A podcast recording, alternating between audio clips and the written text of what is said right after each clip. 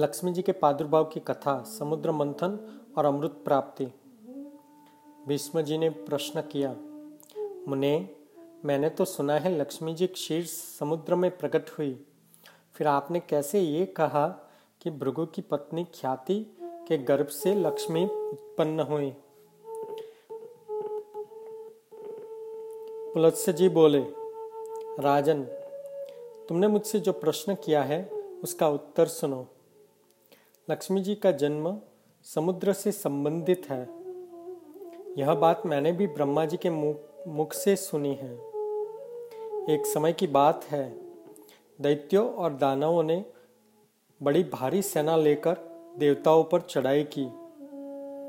उस युद्ध में दैत्यों के सामने देवता परास्त हो गए। तब इंद्र आदि संपूर्ण देवता अग्नि के को आगे रखे ब्रह्मा जी के शरण में गए। वहाँ उन्होंने अपना सारा हाल ठीक ठाक सुनाया। ब्रह्मा जी ने कहा, तुम लोग मेरे साथ भगवान की शरण में चलो।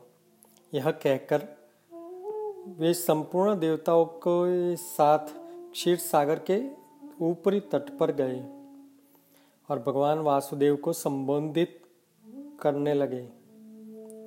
विष्णु शीघ्र उठिए और इन देवताओं का कल्याण कीजिए।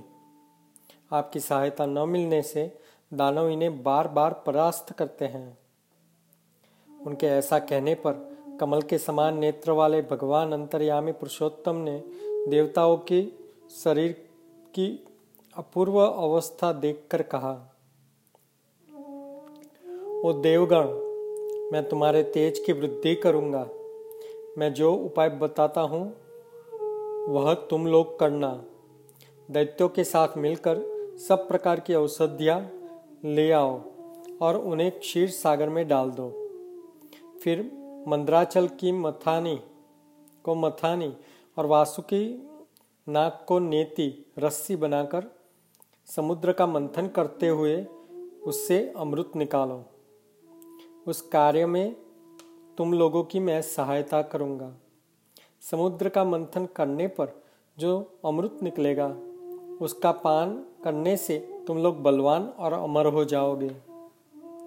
दिवादी देव भगवान के ऐसे कहने से संपूर्ण देवता दैत्यों के साथ संधि करके अमृत निकालने के यत्न में लग गए। देव और दानव और दैत्य सब मिलकर सब प्रकार की औषधियाँ लेकर आए। और उसे क्षीर सागर में डाला। मंदराचल को मथानी एवं वासुकी नाग को नेति रस्सी बनाकर वो बड़े वेग से मंथन करने लगे।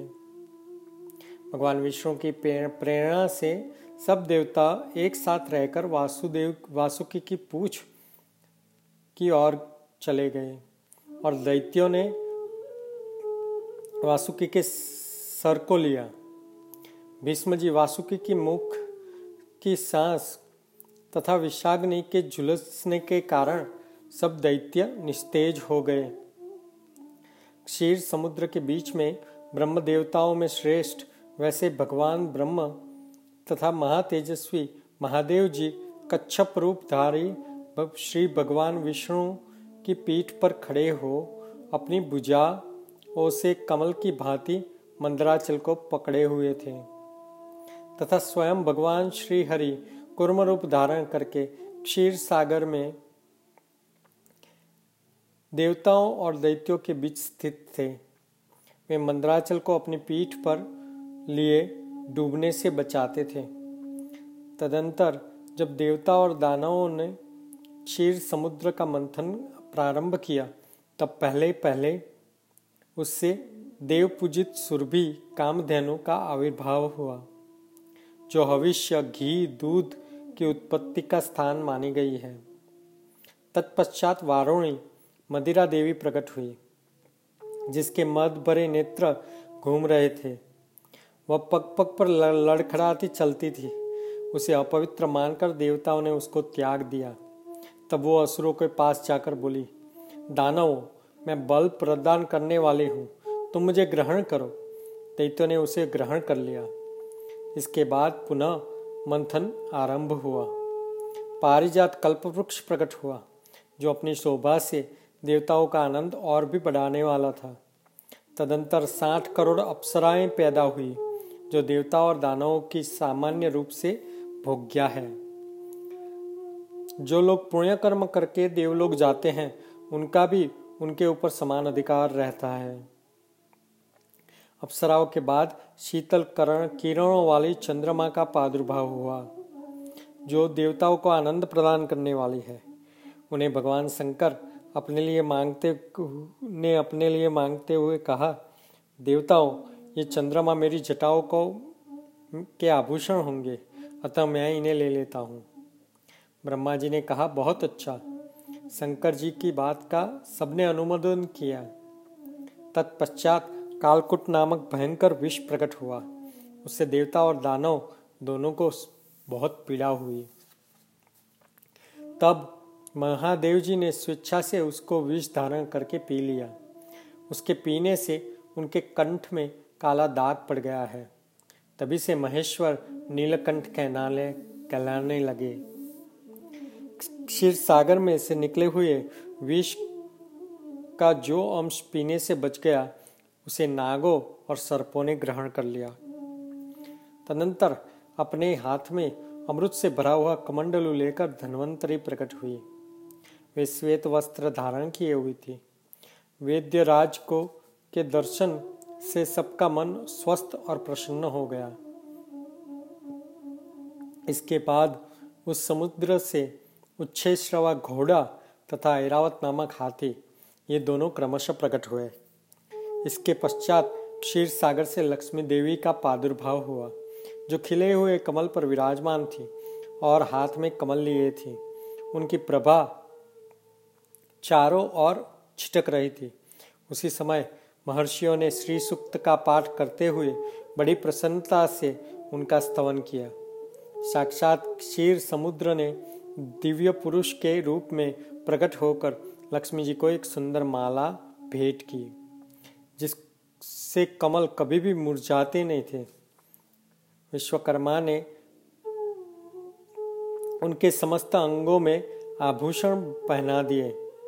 स्नान के पश्चात दिव्य माला और दिव्य वस्त्र धारण करके जब वे सब प्रकार के आभूषणों से विभूषित हुई, तब इंद्र आदि देवता तथा विद्याधर आदि उन्हें की प्राप्त करने की इच्छा हुई। तभी ब्रह्मा जी ने भगवान विष्णु से कहा, वासुदेव, मेरे द्वारा दी गई लक्ष्मी आप ग्रहण करें। मैंने देवता और दानवों को मना कर दिया है। वे उन्हें पाने की इच्छा नहीं करेंगे। आपने जो स्थिर पूर्वक समुद्र मंथन के कार्य को संपन्न किया है, उससे आप पर मैं बहुत संतुष्ट हूँ। यह कहकर ब्रह्मा जी ने लक्ष्मी से बोले, देवी तुम भगवान केशव के पास जाओ।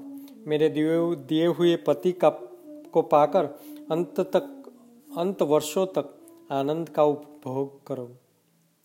ब्रह्मा जी के ऐसा कहने पर लक्ष्मी जी समस्त देवताओं को देखते देखते श्रीहरि के वक्ष स्थल में चली गई और भगवान से बोली, देव, आप कभी मेरा परित्याग न करें। संपूर्ण जगत के प्रियतम, मैं सदा आपके आदेश का पालन करते हुए आपके वक्ष स्थल में निवास करूँगी। यह कहकर लक्ष्मी जी ने कृपा दृष्टि से देवताओं की ओर देखा। इससे उन्हें बड़ी प्रसन्नता हुई। इधर लक्ष्मी ने परित्यक्त होने पर देवताओं का, दैत्यों का,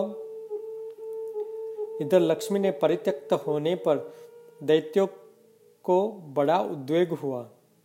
उन्होंने झपट कर धनवंतरी के हाथ से अमृत का कलश छीन लिया। तब विष्णु ने माया से सुंदरी का रूप धारण करके दैत्यों को लुभाया और उनके निकट जाकर कहा, यह अमृत का कमंडलू मुझे दे दो। उस त्रिभुवन सुंदरी रूपवती नारी को देखकर दैत्यों का चित काम के वशुभित हुआ। उन्होंने चुपचाप वह अमृत कलश उस सुंदरी के हाथ में दे दिया और स्वयं उसका मुँह देखने लगे। देव दानवों से अमृत छीनकर भगवान ने देवताओं को दे दिया। इंद्र आदि देवता उसको तत्काल अमृत को पी गए। यह देखकर दैत्यगण भांति भांति के अस्त्र, शस्त्र और तलवार हाथ में लेकर देव देवताओं पर टूट पड़े। परंतु देवता अमृत पीकर बलवान हो चुके थे। उन्होंने दैत्यों के सैन्य को परास्त कर दिया।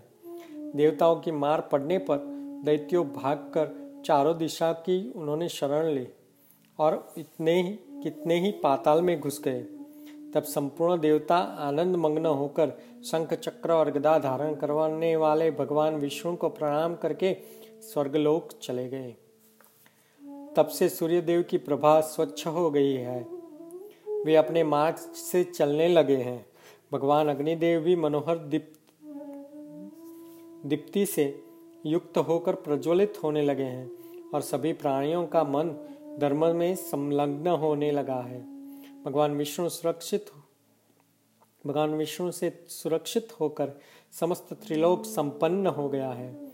उसी समय समस्त लोगों को धारण करने वाले श्री ब्रह्मा जी ने देवताओं से कहा, ओ देवगण, मैंने तुम्हारी रक्षा के लिए भगवान श्री विष्णु तथा देवताओं के स्वामी उमापति महादेव जी देव जी को नियुक्त किया है। वे दोनों तुम्हारे योगक्षेम का निर्वाह करेंगे। तुम सदा उनकी उपासना करते रहना, क्योंकि तुम्हारा कल्याण वही करेंगे। उपासना करने से दोनों मना महानुभाव सदा तुम्हारे क्षेम के साधक और वरदायक रहेंगे, ऐसा कहकर भगवान ब्रह्मा अपने धाम को चले गए। उनके जाने के बाद इंद्र ने देवलोक की राह ली। तत्पश्चात श्रीहरि और शंकर जी भी अपने अपने धाम श्री वैकुंठ और कैलाश में जा पहुँचे। तदंतर देवराज इंद्र तीनों लोगों की रक्षा करने लगे। ओ महाभाग, इस प्रकार लक्ष्मी जी क्षीर सागर से प्रकट हुई। यद्यपि ये सनातनी देवी है, तब भी एक समय वो भृगु की पत्नी ख्याति के गर्भ से उन्होंने जन्म ग्रहण किया था।